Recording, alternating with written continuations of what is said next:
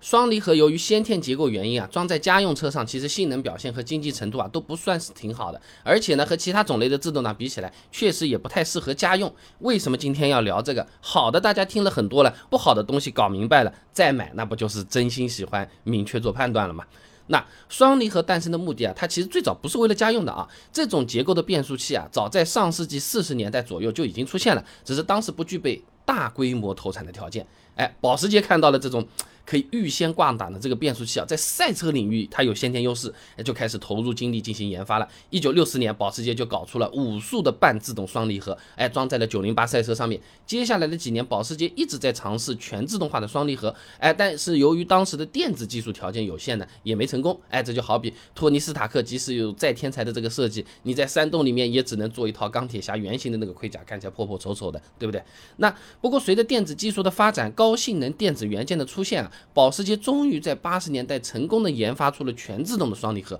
并把它装在了九五六赛车。哎，那么随后几年啊，凭借着双离合，保时捷更是霸榜了勒芒二十四小时耐力赛啊，可以说双离合就是赛场利器。那作为保时捷好兄弟的奥迪呢，稍微晚一点啊，但是也在八十年代 WRC B 组的一部分比赛里面呢，给自家的跨球 Sport S One 哎赛车上面装上了双离合变速器啊。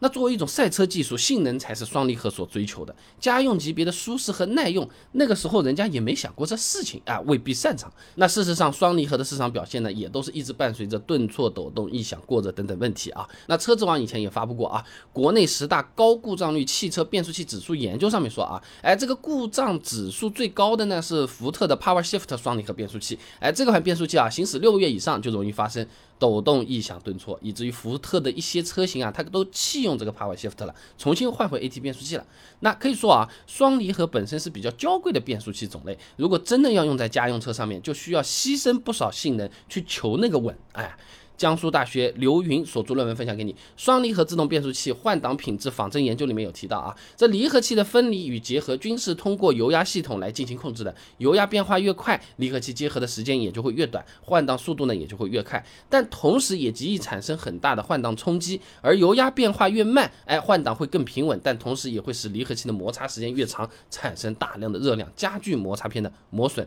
缩短离合器的使用寿命。哎，也就是说，双离合在平稳性和耐用性方面，它本身先天就是矛盾的。你要换挡平顺，耐用性就不强。哎，你要追求耐用，那有可能就是牺牲了这些东西了。哎，换挡的啊，平稳性啊什么的等等，鱼和熊掌不可兼得嘛。那么把双离合装在家用车上，那就只能牺牲一部分性能了。你你日常家用的平稳性、耐用度、换挡速度，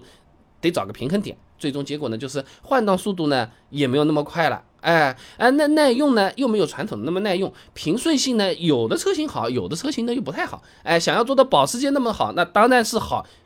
那么就一个缺点嘛，就是贵嘛，对不对？啊，双离合呢它不适合家用，另外一个原因在于偏贵的维修保养。那手动挡也是用离合器的，也有平稳性和耐用度方面的这种取舍问题的。离合器片开久了嘛，磨掉了。那手动挡维护起来便宜的多了。那这个以前我们视频讲到过啊，手动挡离合器三件套全部换掉，材料成本几百块钱啊。那双离合模块你要换的话，不是几百块钱搞得定的啊。大众 DSG 双离合模块，嗯，一万块钱有可能还是要的。那么 AT 之类的这种变速箱，虽然在省油方面的确是不如双离合的，但由于大多数呢，它都是用液力传动的，它就。比较皮实耐用啊，你说双离合省油呢？你不如说，哎，几年省下来的那个油钱修修有可能是不够的。就好比是两只宠物猫，一只呢饭量大，身体健康；另一只呢饭量小，但是体弱多病。哎，那肯定是身体健康能干饭的更受欢迎。哎，看着你这个饭钱贵一点，但最后其实还是没花那么多。另一只猫天天去医院，一去三千、五千、一万多，哇塞，我的天呐，变成药钱了。